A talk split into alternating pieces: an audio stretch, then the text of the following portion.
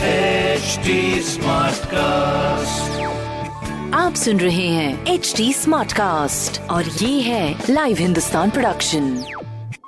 हाय, मैं हूँ fever RJ Sheba और आप सुन रहे हैं लखनऊ स्मार्ट न्यूज और आज मैं ही दूंगी अपने शहर लखनऊ की जरूरी खबरें। सबसे पहली खबर ये है कि नगर निगम ने मंगलवार को यानी कल राजधानी लखनऊ में तीन सौ पैंतालीस परियोजनाओं की सौगात दी है।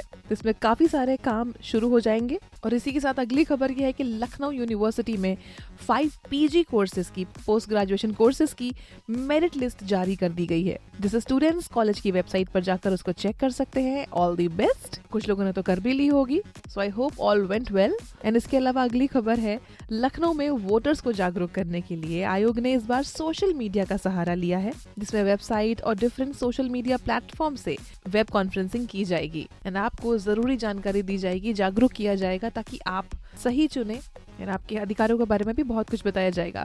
सो इसका इंतजार रहेगा। इस तरह की खबरों के लिए पढ़ते रहिए हिंदुस्तान अखबार। कोई सवाल हो तो जरूर पूछिए फेसबुक, इंस्टाग्राम और ट्विटर पर।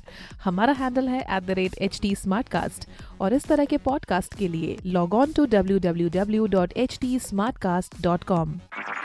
आप सुन रहे हैं एच टी स्मार्ट कास्ट और ये था live Hindustan production H T smart cast.